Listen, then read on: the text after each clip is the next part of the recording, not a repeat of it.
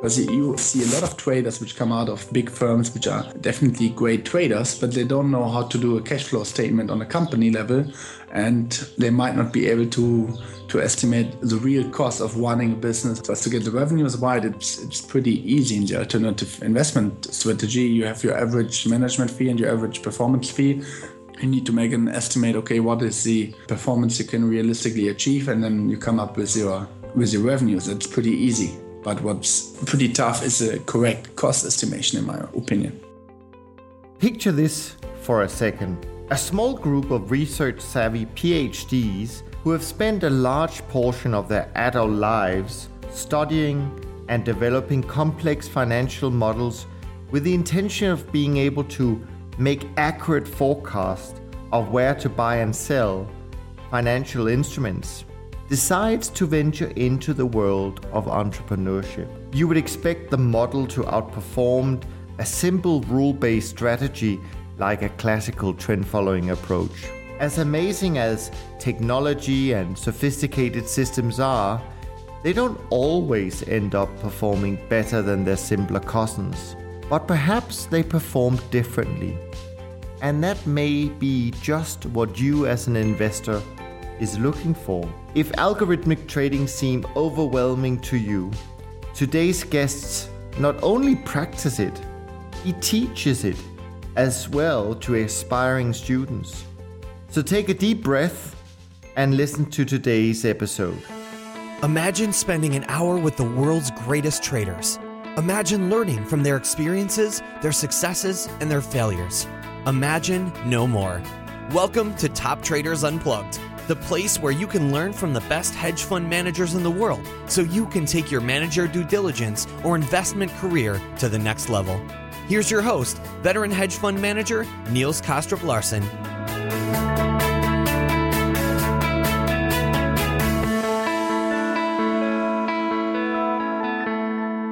Welcome to Top Traders Unplugged, where my goal is to give you the clarity, confidence, and courage you need to invest like or invest with one of the top traders in the world. It is the stories you never get to hear, set out as the most honest and transparent account that I can make of what goes on inside the minds of some of the best investors in the world. Today you're listening to episode 81. If this is the first episode you've heard, you might want to go back and listen to all the earlier conversations. Before we find out who's on today's show, I want to mention that today's podcast episode is brought to you by the Eurex Exchange, which of course is the home of the European yield curve. Hi, this is Oliver Steinki, CEO and founder of Evolutiq, and you're listening to Top Traders Unplugged. Thanks for doing that, Oliver.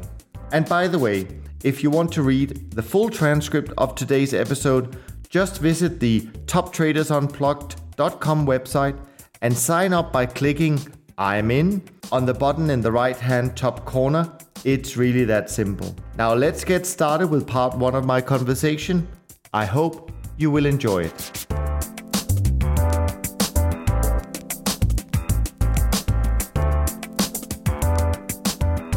Oliver, thank you so much for being with us today. I really appreciate your time. Thank you, Niels, for having me. You're very welcome. Now, our, our conversation today will be a bit different but in an exciting way, I'm sure, since today we're not only going to learn about your journey as an entrepreneur and your entry into the systematic trading world, but we're also going to make use of your experience as a teacher, an educator, when it comes to algorithmic trading in general. So I'm sure we'll have a lot of fun and we'll all learn uh, a great deal. But before we jump in, I just want to ask you a simple question that I try to ask of all my guests in order to appreciate the many different answers there is to this question. And it's basically how do you respond when a person whom you haven't met before asks you what you do? How do you explain that, Oliver? Usually, I say I'm running a, um, a quantitative uh, trading firm based in uh, Switzerland, and the trading idea is based on my doctoral research, which I did in financial mathematics. Um, yeah, that's usually if, if you just want to put it in one line, that's what I would say. Sure, absolutely. But anyways, we're going to stay with you for a little while longer.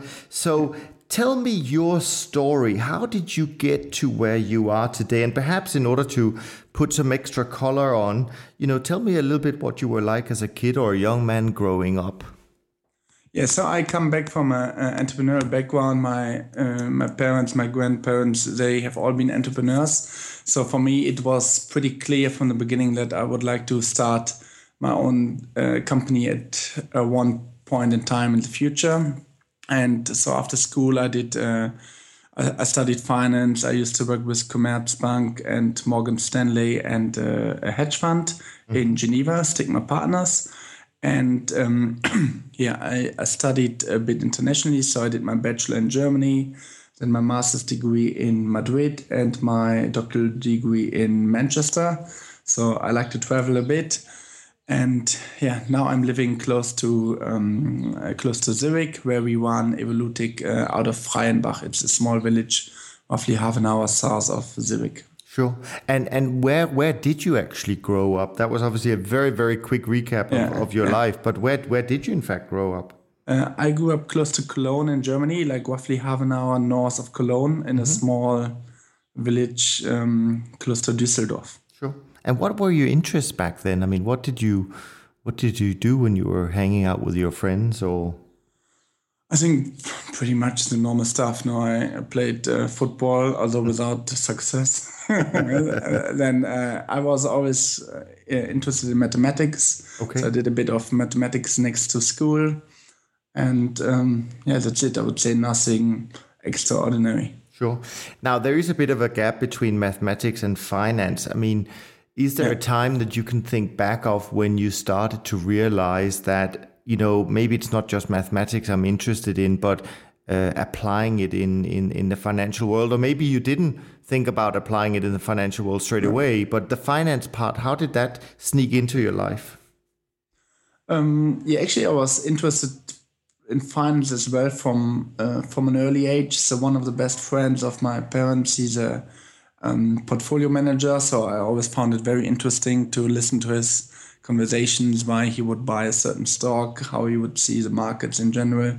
So um, I had an interest in managing money quite early, I would say. Mm. You know, often when we're kids, you know, we have some kind of childhood dream. Some people want to be, you know, a fireman, a policeman, yeah. or whatever. Yeah. I don't know if you can think I, back to that time. But did you know back then what you wanted to be, if not a football player? Actually, people make fun of me because when I was in second grade, I would I wrote portfolio manager in this uh, Friends book you have in Germany. so uh, yeah, my friends are still making fun about me that I, I knew it quite early what I would like to do. Yeah, so I, did, I never wanted to become a fireman because I'm probably not good at it. I have to say, just the fact that you knew the word portfolio manager in the second grade, I'm I'm, I'm impressed already, Oliver. It's going to be good today. Now, um, just just sort of rounding off your your background and and for people to get a chance to know you a little bit. I mean as a kid, were, were you sort of the curious type that needed to know answers to everything? Or or how how did that sort of the interest in these topics you know how did that play out so to speak? Yeah i'm a pretty curious guy so i remember that i was reading even under my um, bed under the duvet um, when i wasn't allowed to read anymore officially. Okay. So yeah I, I would say i'm quite curious Fantastic, great stuff. Anyway, fast forward, you're now the the CEO, of course, of of a uh, boutique firm, if I can put it yeah. like this, and that plays a big part of your life. But what do you do when you're not working? What do you like spending your time doing? Actually, I'm. Uh, uh, I really like cycling and um, skiing. Mm-hmm. And with a couple of friends, we will cycle from Geneva to Monaco in July. Okay. So right now I'm uh, I'm just back from a, a, little road trip on my bike because I have to get in a bit better shape sure. until until July. Sure. Fantastic. Excellent. Now you've worked a few places and, and feel yeah. free to go back and, yeah. and, and, and talk a little bit more about the various places. But I wanted to ask you, when you've been working and when you've been educating mm. yourself, which has been obviously a big mm. part of your life, where do you feel you've learned the most that have prepared you for the journey you've started with with your own business? Um, it's it's a difficult question because I grew up in an entrepreneurial uh, family, so I knew from the beginning how it is to to run a company. Mm-hmm. Um, May I ask what your parents did? Since what kind of they, business were they, they in? They trade herbs. Oh, so okay. Yeah, different uh, different area, but um, yeah, it was quite quite interesting. And then it was more like my curiosity for financial mathematics, which led me to okay, first you do the master, then you do the PhD afterwards. Um, and because I did my PhD next to work, mm-hmm. for me it was very nice to to actually really apply the research, um, uh, yeah, to to live trading. Um, and also to to to research a field which is very practical. So probably if it would be like a PhD in theoretical physics, um, probably I wouldn't be able to do it. Sure, sure. And any of the places that you worked at, you would say had a big influence. Uh, I mean, you worked both at the, at a hedge fund, but you worked also mm. at a bank. I mean, it was a that's obviously big, big, big contrast between yeah. those two places, but. Yeah, so at MSN it was quite good because we worked in research and we were like 70 people. Half of them had PhDs. It was a very international firm. I spent some time in London, some time in Switzerland, some time in Hong Kong. So okay. it was very internationally. Then at the hedge fund, I was basically the right hand of a, a guy who, who used to run the prop desk at Salomon Brothers in the 90s. Mm-hmm. So from him, I could, you know, really improve my, my trading skills. Sure. But it was a smaller place. It was like less than 20 people so it's not as international as um, as Morgan Stanley, of course. Sure, no, absolutely, absolutely. Anyways, before we jump into the next topic, so to speak, I want to ask you a much broader question. Now, algorithmic trading can be said to be a discipline at the intersection of finance, computer science, and mathematics, and you happen not only to practice it but also teach it. So let's for a moment imagine that I'm a student attending your class and take us into the classroom and teach us the general overview, perhaps in a condensed version of this unique trading style and hopefully in a sort of down to earth way so that the broad range of listeners that we have can appreciate what algorithmic trading is all about. Yeah, I think um, in general, algorithmic trading uh, describes the process of using algorithms to generate and execute orders in financial markets. Um, we have three different areas or applications of algorithmic trading. The first one is algorithmic execution. So you can use algorithms to search some dark liquidity pools to optimize execution costs. Um, you have, you know, all these things like iceberg orders, this kind of stuff. Mm-hmm. On the other hand, you have market making, which is also another application of algorithmic trading, which is basically supplying the market with bid ask quotes for financial securities. And um, then the last one is trade signal generation, is what uh, we focus on at Evolutiq. It's basically designing proprietary strategies to generate profits by betting on market directions, and hopefully you are more often right uh, than wrong. Sure, absolutely.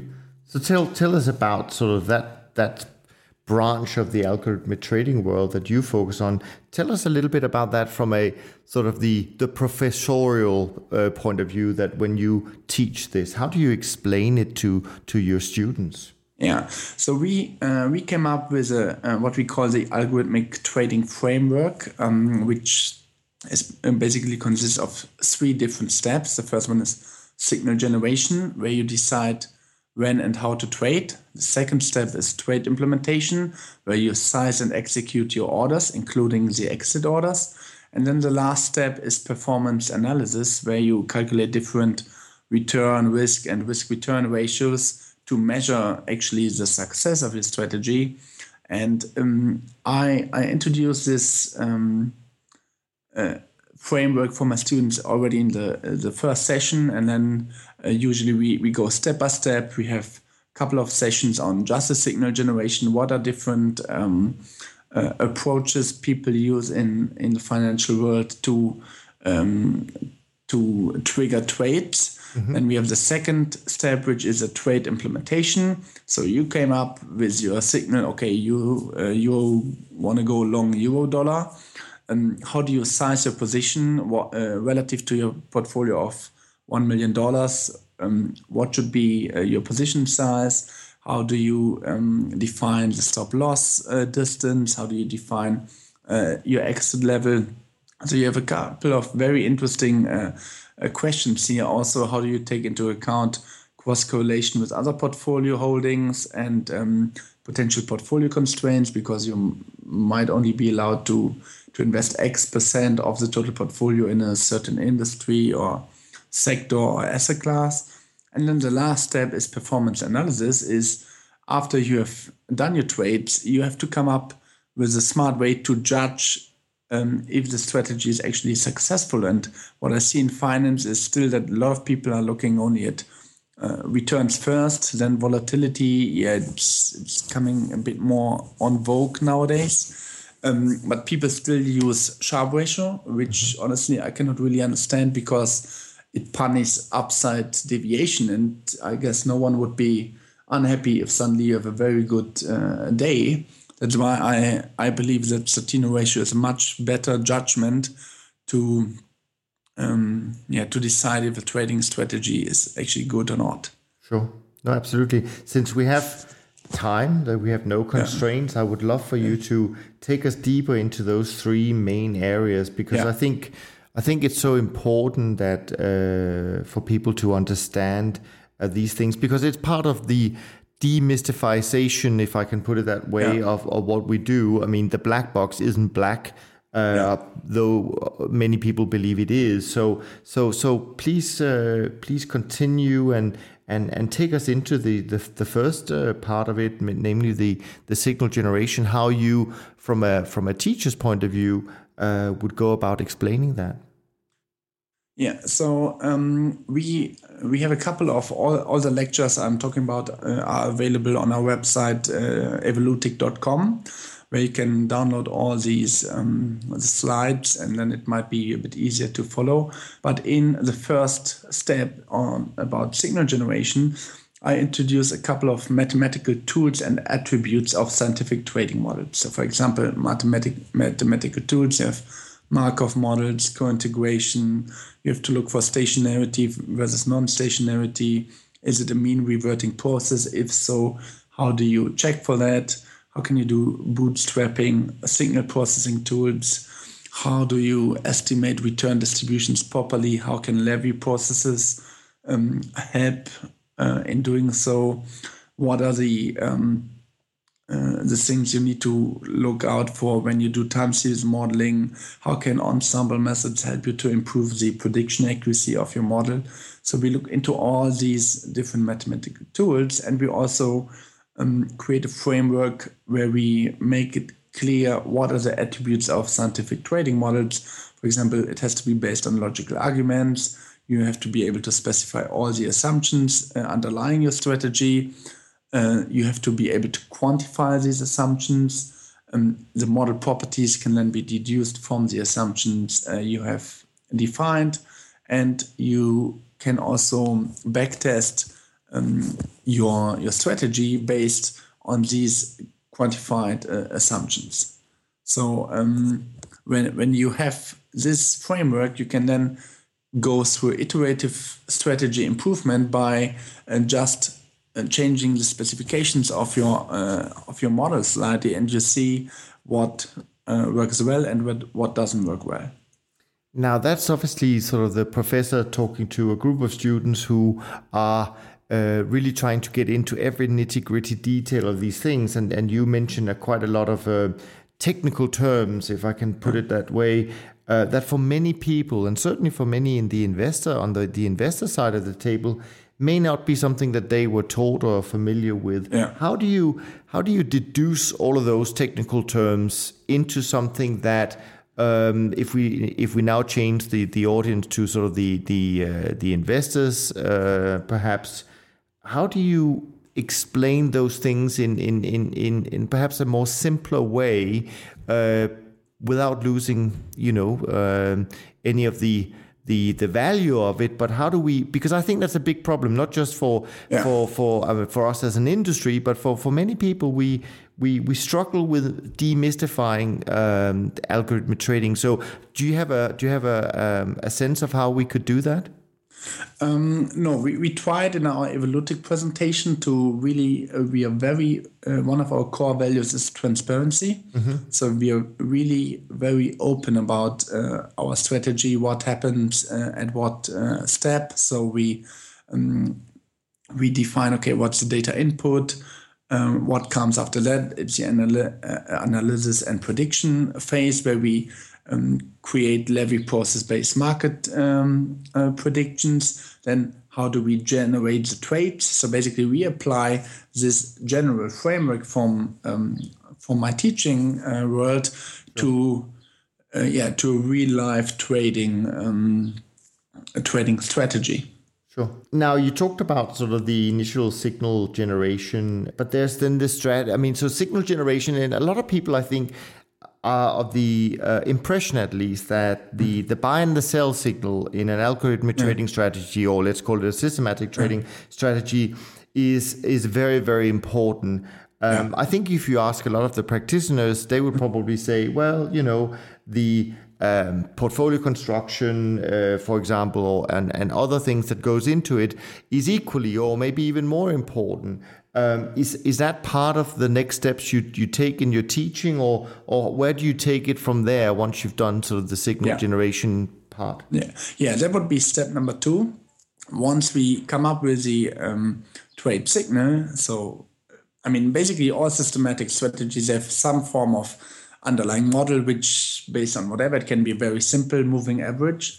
It it would say, okay, we go long or short underlying A, mm-hmm. but then you have the trade implementation uh, phase, where I agree with you, um, it's very difficult and, in my opinion, as important as a um, trade signal generation is a trade implementation. How much money do you actually bet um, on this trade signal? Where do you put your stop loss? Where do you um, exit the trade? Uh, what I find extremely challenging is the correct correlation estimation. Sure. So these kind of um, questions um, in my opinion, every every portfolio manager is asking it himself, and it just varies to yeah the degree um, of sophistication how to um, how to deal with these problems uh, varies among port- portfolio managers. Sure. No, absolutely.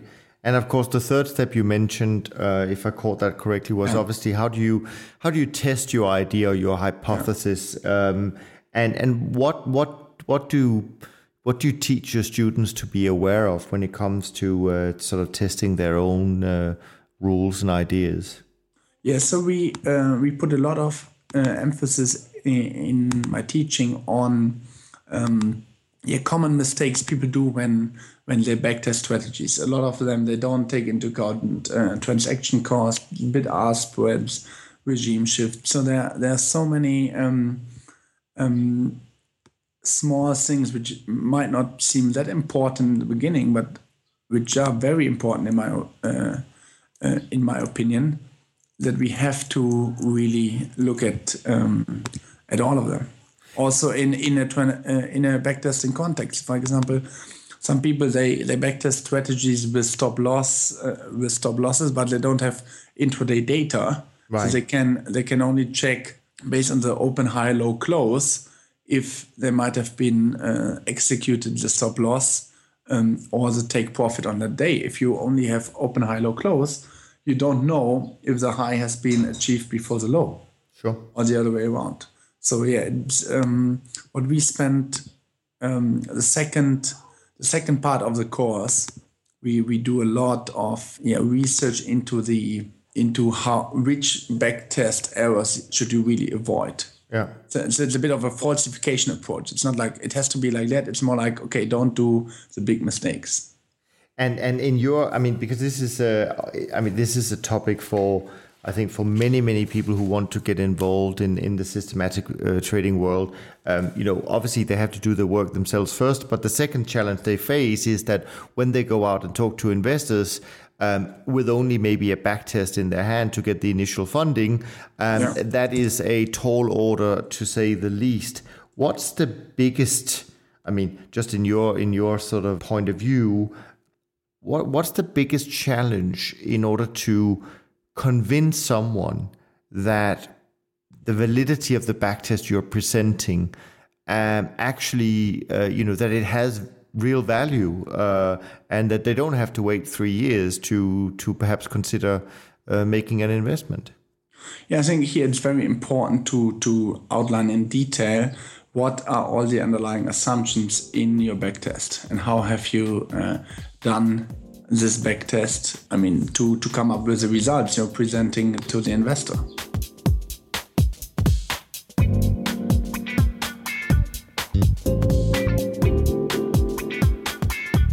Oliver, thanks for, for thanks for that sort of uh, overview. I think that uh, was very helpful, and I certainly would encourage people to go and, and check out your your website and, and, and the full course. Uh, but anyway, let's go back to sort of the normal way that uh, that I conduct these conversations. Yeah. And I want to, I mean, we're talking about today uh, for the purpose of our conversation of what you call the Predex multi-asset class model. Um, Yeah. Just tell me from a 38,000 feet point of view what it is you're trying to uh, deliver to the investors, and then we'll get into more of the details. Yeah, so the objective of our Predex model is a, a pretty basic absolute return systematic directional multi asset class strategy um, where we have a target Sortino ratio of 1.5 and a target return of um, 10% per year, which implies an annualized volatility of roughly 7%. Excellent. Now, the first thing I want to talk to you a little bit about is um, your organization. Now, you are, you know, a, a relatively new firm. I know, Yeah. and there's actually one thing that now that I think about it, maybe I, I do want to jump back a little bit and, and ask a bit more to your background because this is not the first company you started, and uh, and I want to, uh, before we go into the organization, I want to ask you a little bit about if you want to share, um, you know, what else you've done in the entrepreneurial world before getting to uh, to set up uh, Evolutiq. Yeah, so I've co-founded or invested in, um, I would say, almost ten companies uh, in Germany, Aust- uh, Switzerland, and uh, the UK, and um, totally un- unrelated industries. So, for example, one of them they do backpacks. Another company they sell trolleys. Another company uh, it's an online uh, basically it it creates a beacon hub. So beacons are like Bluetooth um, uh, senders. So we we believe that in the future, um, basically Google AdWords will come to real life. So if you go to a, a fashion store and you you stand for a long time in front of a certain jeans, let's say, um, when you have your Bluetooth on, uh, and you you open another app, probably probably the ad will will will tell you, hey, this jeans is now on sale, ten percent lower. Uh, you don't want to have it. So it's basically uh, cookies in real life. Another company. Um, we try to revolutionize the parking market. Um, basically, it's an app where you don't have to deal anymore with all the um, hassles of going into a, a, a big garage, you know, queue for the get get get the ticket, queue to pay, go out. So it would um, streamline all this. So yeah, I have a couple of different um, other business in- investments and my experience in co-founding them and taking care of the fin- financial side just allows me to uh, to estimate how to run to how to run a business because you you will see a lot of traders which come out of big firms which are definitely great traders but they don't know how to do a cash flow statement on a company level and they might not be able to to estimate the real cost cost of running a business hiring people getting an office uh, travel cost regulation cost. So there's a lot of costs involved in running a business and you need to manage a certain amount of money because to get the revenues right it's it's pretty easy in the alternative investment strategy. You have your average management fee and your average performance fee.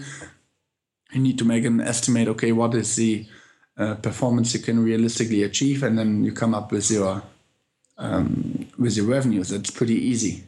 But what's uh, pretty tough is a correct cost estimation in my opinion Absolutely, I completely agree, Oliver, and I'm glad that we just touched on that because that is a big thing. I think it's very rare to meet someone who, uh, you know, have started or been part of starting several businesses, um, and then uh, you know you start your own uh, uh CTA, if I can call it that. Now, maybe that's also why uh, when I looked at your uh, information, it it looks to me that you've actually got a quite a sizable infrastructure for uh, the size of the firm or yeah. the AUM at this time, at yeah. least. Um, bring us up to date where you are in terms of AUM and talk about your organization, how it all fits in, why they're important, you know, and, and, and how it all came about. I mean, maybe you were all football friends back then, or maybe not. Uh, I see some commonality in terms of schools and, yeah. and other things. So so maybe you want to, uh, or you could bring us uh, a little bit uh, closer to that. Yeah, so for us it was so I um, I started Evolutiq in 2013 and um, together with Peter Miko, my partner, and we used to work before together for uh, roughly three years at um, Stigma Partners in Geneva. So he is the, um, the hardcore quant, and I'm the medium quant, I would say. um, and so I think we have a we have a strong team because we only launched the multi asset class strategy in March, but we are already four PhD guys and one former McKinsey guy. So next to me, it's um, Dr. Peter Miko. He um, he did his um, PhD where he analyzed the use of artificial intelligence in decision making and um, later classification of high dimensional complex spaces. So something very fancy. I'm always joking he can code faster than I write an email to my family. uh, so very very smart guy. He takes care of um, uh, the research and the IT operations.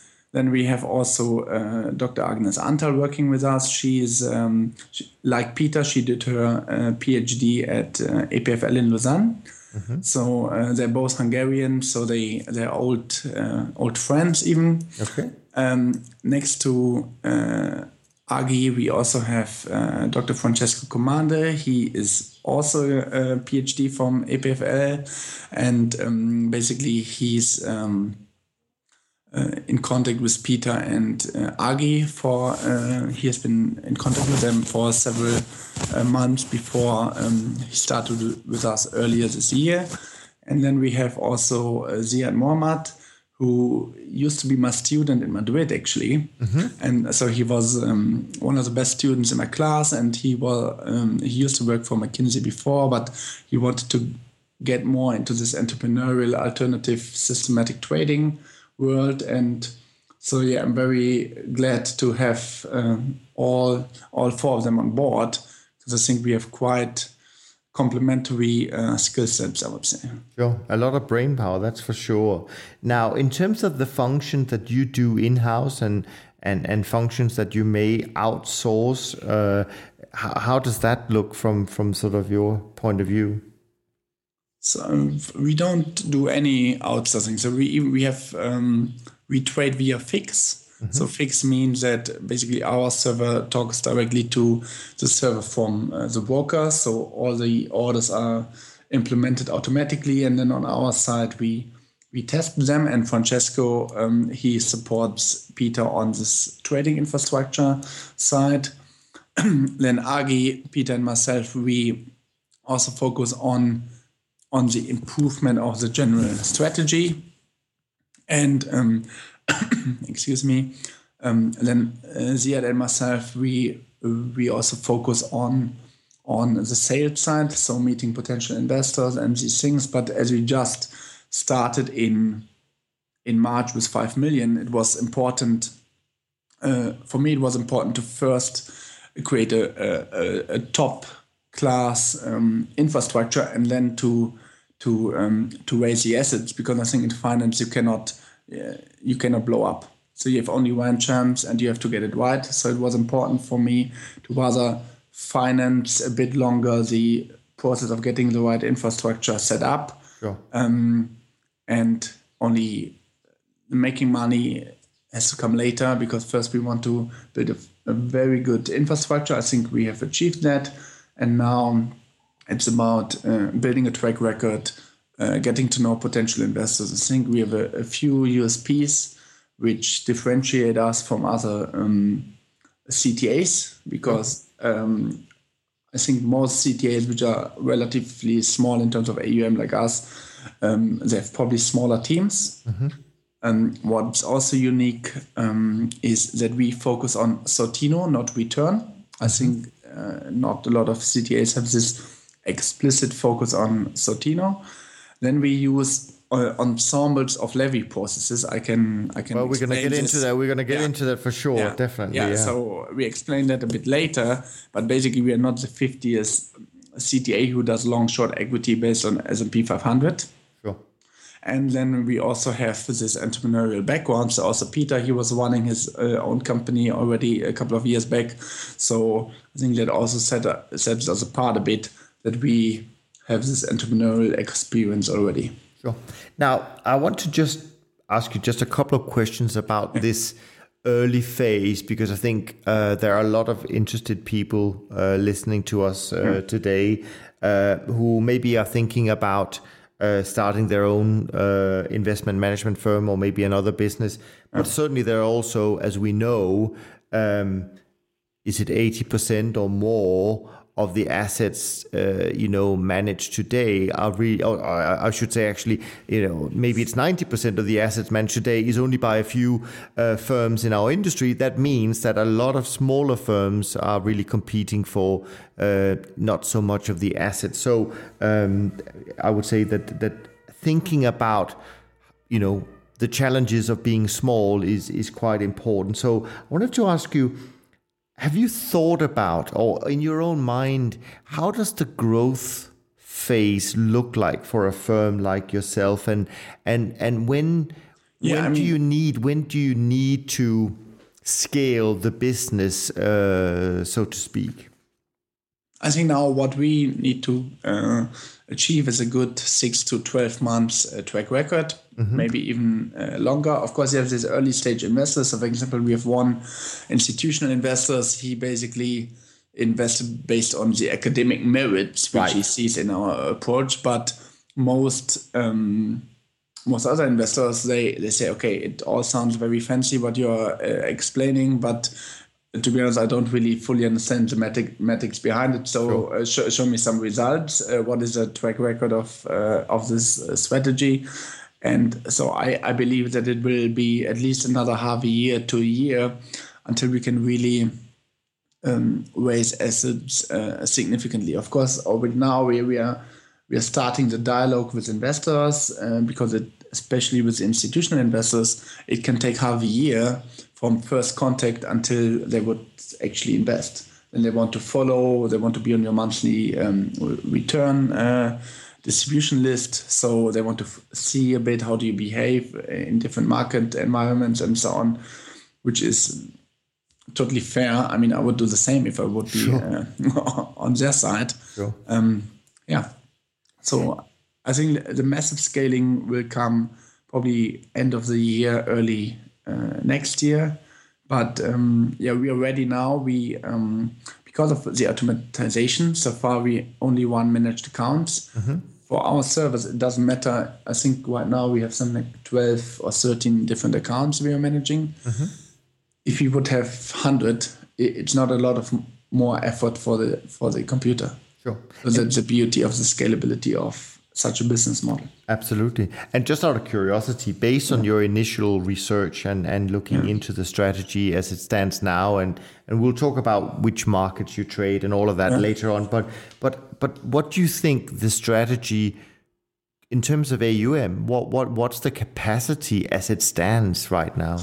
Okay, so we did some analysis and even if we would manage 750 million, we wouldn't we would trade less than 1% of daily liquidity in any of the uh, analyzed markets. So as we will mention uh, later, we only trade very liquid futures on the main asset classes. So in terms of uh, equity indices, it's like um, the German DAX, Hang Seng Index, Nikkei. So really this kind of yeah very liquid uh, futures markets where um, there's quite a bit of capacity uh, for firms like us. Sure. And final question on the organization, Oliver.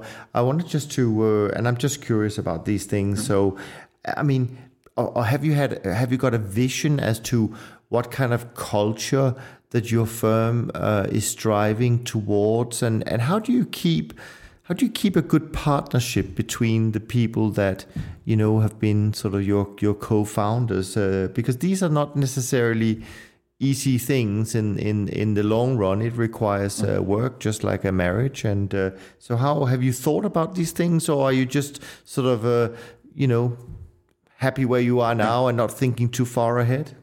No, no. I think we have uh, what what made Peter and myself start this company is that we have very similar values. Mm-hmm. We really believe in an academic approach, excellence in research, focus on uh, producing unique investment strategies and um, innovation. So we believe that we, ha- in order to run a, a, a successful long-term systematic asset manager, you need to stay on top of your game, and that's why we are both involved in the academic world in order to really stay on the edge in terms of research. Uh, in order to to stay innovative and come up with um, yeah attractive um, investment strategies because in finance your product it's it's very transparent and comparable if you if you are in fashion it's very difficult to compare shirt A with shirt B in finance it's very easy to compare the Sortino ratio of 100 different CTAs sure yeah, no, absolutely. Well, let's jump to the next uh, area, which is really, I want to talk a little bit about your track record, and it might seem a bit odd when it's only three months old, but uh, let's give it a go anyway. Um, uh, first of all, uh, just just out really out of curiosity, um, March, April, May of 2015 um, has been somewhat different. I mean, March, at least in the trend following space, March was kind of the yeah. uh, continuation of a great start to the year. Many people made a lot of money. April comes along, a lot of the trends uh, changed at the same time, and and uh, there was a quite a bit of a give back by many managers. And May, as far as I can tell, and you and I are talking at the yeah. end of May, uh, before any numbers have really been released. Um, May seems to me, uh, my hunch is it's going to be of a bit of a mixed bag. So, just out of curiosity, how did you do in March, April, and May? Uh, unfortunately, we are down roughly one and a half percent. So since March, but uh, but this is in line with our expectations. So it's in line with the backtest. Of course, we would have preferred to start, um, you know, positive right away, but it's yeah, it's really in line with uh, what the backtest has shown. Sure. And we're not for us. It's very difficult to to you know a lot of investors they ask you, okay, are you a trend following guy or more mean reversion guy? And we are we don't really fit in one of these bar, uh, baskets. I would say we are a bit more trend following than mean reverting, but it, it's difficult for me to really say, okay, we are clear cut trend follower because sure. we base our um, predictions based on uh, basically return distribution forecasts of levy processes, which can be um, on some underlying, sometimes they can be five da- days in a row long, so typical trend following. And on other days, we can be long, short, long, short. You know, we we uh, we change the direction um, quite often. So um, it's difficult for me to to classify us in one strategy the performance so far is not um, not great, but it's also not alarming for us because it's um, in line with what we have seen in our backtest. Sure, sure, absolutely, um, not at all. It's just uh, it's a funny period because there were sort of three different in, in, in environments, if I can uh, yeah. if I can characterize it like that. Um, did you uh, did you behave, so to speak, like uh, the industry? Meaning March was strong, April was weak, and May was mixed, or or, or, or did you even? Uh... No, no, we uh, we didn't have a April. We were down minimally. Okay. Uh, no, sorry. In March we were we just lost a little bit. Then we had uh, not so good April. Okay. I think that's more in line. And this month we had also a small loss. Okay. So so far, not the best month. Well, you know, it's yeah. a short period of time, as yeah, you yeah. as you correctly say. Now, in terms of the environment, now you already mentioned you're not really a trend follower. You're you're not really something else. Um, and and so sometimes when you look at a manager, it's it's it's about getting a feel if you're an investor at least it's about getting a feel for in what environment can i expect the manager to deliver you know a certain uh, result. And my my my initial uh, understanding of what, of what you're saying is that that's going to be difficult. So how how do you is there any way to describe a certain kind of environment where you know you're going to do well and another environment where you know you're going to do badly? Is is that possible at all? No, we don't. We don't have that very clear cut, and it's also because we trade so many different asset classes. So let's say you would have now. We have currently we have the situation with a potential uh, Grexit, and um, because we we we trade VIX, we trade um, euro dollar, we trade rates. It's like you might lose on the equities, but you might win on on uh, on volatility, for mm. example, uh, and then might also win on rates or lose. So it's very uh, for for me. I would be yeah yeah. I don't think it would be serious if I would say yeah we we will always perform good in this kind of environment and bad in this kind of environment. Sure, absolutely. Now you're coming into the CTA world at a time where uh, it's becoming perhaps a little bit easier for to have conversations about the strategy um, after a couple of years where uh, many investors didn't really want to consider CTAs. Um, and of course, the period prior to 2014 uh, was probably one of the most difficult periods that CTAs uh, ever had. Now, has this data, if I can um, describe it like that, has this data helped you, do you think, knowing what happened in 11, 12, 13 in designing your models and maybe even 14? Um, has this been a been a help in designing your systems, or is it not really that relevant uh, as such in the process that you're applying?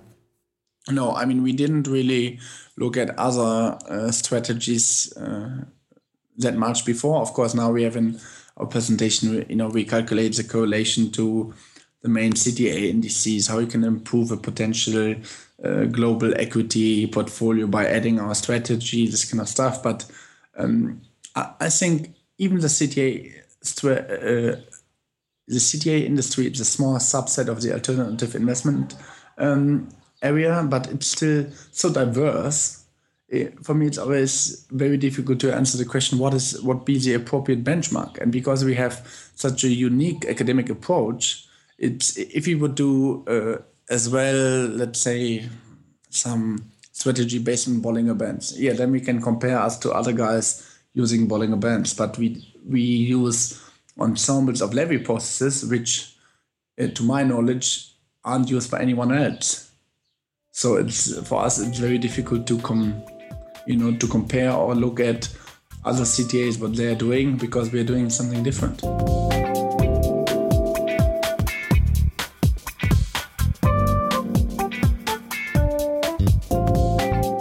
Well, let's move on to that. Let's move to the heart of of our conversation, which is uh, the the program itself. And I I will confess as the first one that I'm not familiar with with uh, a lot of the uh, intellectual uh, methods that you're referring to here. So for me, it will be um, certainly a learning uh, experience. But um, you know, obviously, quantitative investment strategies are are kind of driven or or there are sort of four key factors. You have your trade frequency, your success ratio, your return distributions, and your leverage ratio.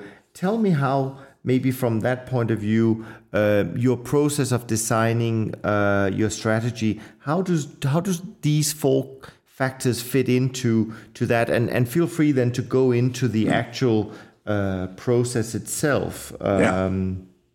Okay. Yeah. So what what we do is um, every quantitative uh, investment strategy is driven by four success factors: trade frequency, success ratio, return distributions when you're right or wrong, and your leverage ratio. Um, however, this is more like a performance analysis tool. It's like when you when you have a given strategy, for example, trade frequency, um, all the high frequency guys. If you trade mu- uh, much more often, it can be okay for you to just have a super mini edge, but you do like 1,000 trades a day, it, it might be sufficient. Then the success ratio, if you have a strategy which is let's say 80% wrong, but in the 20% of times um, where you are right, you make uh, 10 times more money than what you're losing when you're wrong. It can also be, um, um, yeah, a very good strategy. That's why you have to uh, look at the combination of success ratio and the return distribution when you're right and wrong.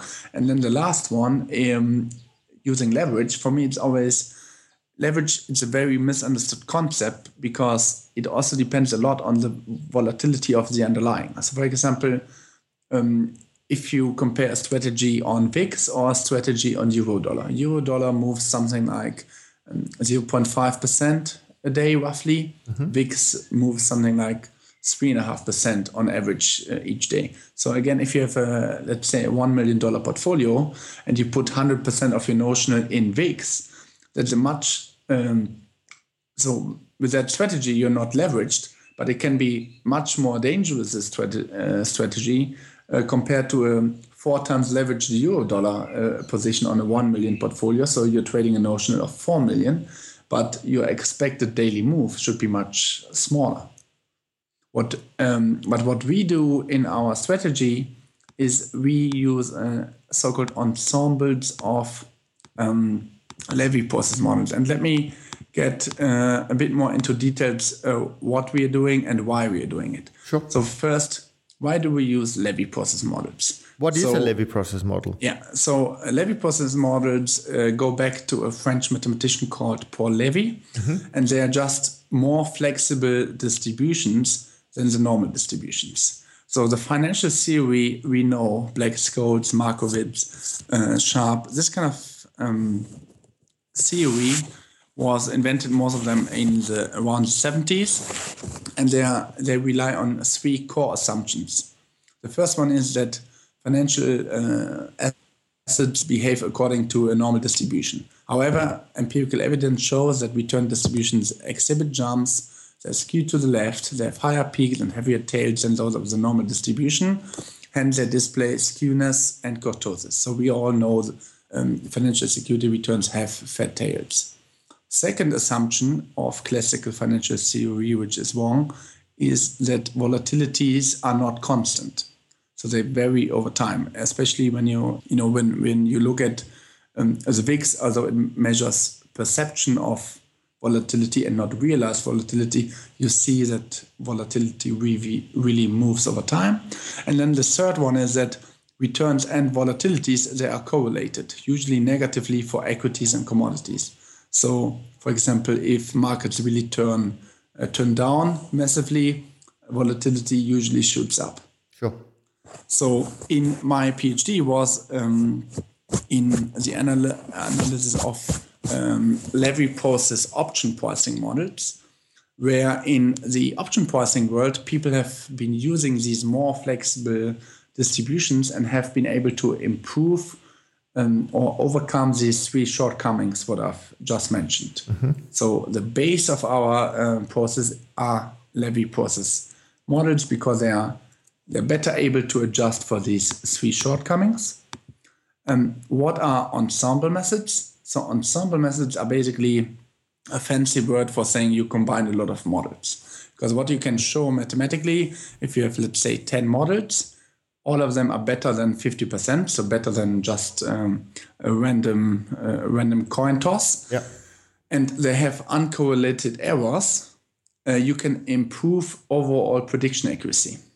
So it's basically it's not it's the same mathematics like in Markowitz. The covariance term drops out, and therefore the prediction accuracy uh, increases of the overall ensemble. So what do we combine? We combine a lot of different levy processes because there are a lot of different flexible distributions we can use. And we um, we combine them with so-called ensemble methods. What what are ensemble methods? How how do they actually how do they work? So usually uh, you can break them down into three stages. The first one is so-called ensemble generation, where you um, you apply a certain um, algorithm or mathematical uh, statistical function to training data to extract the most promising set of models uh, to solve uh, a certain problem. In our context, you you calibrate these distributions, these flexible distributions, to historical return distributions. Can we make an example? Can we just be? I just want to make sure that everyone is, is yeah. following this. I mean, and I could be completely wrong here, yeah. but is this the same as if a, and I think most people are at least somewhat familiar with trend following systems, is this the same as picking a number of parameter sets such as uh, different kinds of moving averages you want to combine to find out which ones are performing best uh, based on certain criteria? Uh, no, what we do, we have a, a, a different sets of models. So um, over different time periods, over different uh, uh, different distributions. Let's say we we calibrate based on the last 100 trading days, and then this more flexible distribution tells okay based on the last 100 trading days. Um, the most likely outcome, if you have seen these patterns in the last 100 trading days, is that tomorrow uh, underlying A goes up. But this we do it like 1 million times. So in that's the ensemble generation process. Mm-hmm. Then step number two of the ensemble process is so-called ensemble pruning. So what you do is basically kick out the bad models. What and for us the bad models are those which are very close to 50%, so very close to random. Because if you have a model which is only 30% right, for us it's a very good model because we just uh, trade the inverse. Right. So a very weak model can be turned into a very good one. And then the next and last step of the ensemble process is so-called ensemble integration. So let's say you start with 100 models. After the pruning step, you're you're down to 20. Then if you have these 20 models, each of them uh, will have a different prediction. So one will say up, the other one down, and so on. It's how do you combine them? Right. Simple version would be just build the average of all uh, predictions, and that's your prediction. Um, you can get uh, a bit more fancy in that um, by, for example, taking into account the error or Sortino ratio of of the different models in the past, and overweight very strong models and underweight a little bit not so strong models. So that's what, what we do. We do not just take the simple average. We we have some form of weighting based on Sortino, as I tried to explain earlier. Sortino is uh, what we're really aiming for we over and underweight those models which are left over after the ensemble pruning uh, step. Sure. Okay. No, that's fine. And um, and and I'm glad you clarified that. So so again, I just want to make double sure that I also understand it. So essentially, how many different models do you have that you run these tests on before you start, you know, uh, pruning and and and combining yeah. them? How many different and what kind of models? are they? Because they must be a little bit different uh, in order yeah. to come up with different predictions. Yeah, so we have roughly 10 different Levy process distributions. Um, and uh, yeah, they, they have small, they have differences in the number of parameters you, know, uh, you need to use in order to uh, calibrate them. Then we have different what we call look back periods. So we mm-hmm. go from a 10 day, looking back only 10 days, so sure. only very recent observations up to uh, more than 1,000 days. Right. And then we also have different um, return distribution smoothing applications. So some of the uh, returns, we smooth them down before uh, feeding them into the um, levy process. That's why it goes quite exponentially. You start with 10 models, but then you have uh, 20 different time periods you apply it, and then you have different smoothing periods you apply it. That's why um, we end up with more than 1 million different uh, models. Interesting. Now, you mentioned something, and again, I'm a little bit out of my depth uh, with these details. Um, but in one of my previous conversations, uh, that also uh, is regarding a trading st- strategy that uses artificial intelligence. It's yeah. Uh, KFL out of um, uh, Canada.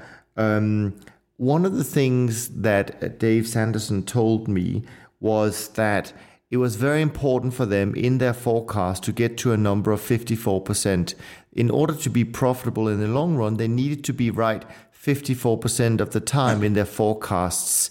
Does this ring a bell in your research? Uh, and, and is this something even that you um, have as part of the the the goal of of your design? Yeah, exactly. We we, we found that it's between 53 and 54 percent. Okay. Um, uh, for us, because of transaction costs and so on, um, and it, of course, it depends on your success ratio when you're right or wrong. There could be even a strategy, but for us, the distribution when we are right or wrong is pretty similar. So you could even have a strategy where you only, as I mentioned earlier, 20% of the time right, but when you're right, you're right sure. big time, and when you're wrong, you're just losing a little bit. But we are more or less we we lose the same money than what we gain. Sure. So uh, we target uh, something around 55% prediction accuracy, and that's the beauty of the ensemble methods by combining a lot of weaker models with 51, 52% prediction accuracy.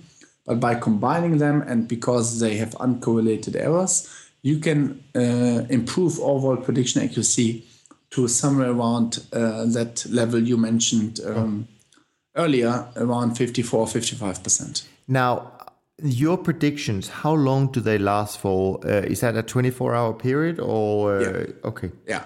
So we always, uh, for every underlying, we um, we get daily trading signals. We trade for every underlying. We trade at a, a different uh, different point in time. I mean, some of them trade at the same time, but sure. in general, we predict uh, the the move over the next 24 hours, and then let's say we are long right now. Tomorrow, uh, tomorrow there comes another uh, prediction for that underlying if it stays long, we stay long. If it goes to neutral, we go out of the market. If it goes to short, uh, we turn the position. Sure.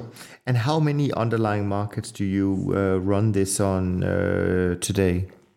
We started with only five underlyings, um, and we are extending it now to uh, something like 20 underlyings uh, okay. of, for our investment universe. Yeah. And the process, regardless of what underlying it is, yeah. is this is the same, uh, yeah. so to speak. Okay. Yeah. So we always have the same um, um, investment process. So in step one, we uh, have the ensemble uh, generation. So we generate a lot of Levy process based market models. Mm-hmm. And step two is always independent of the underlying as the ensemble pruning. So basically, taking out the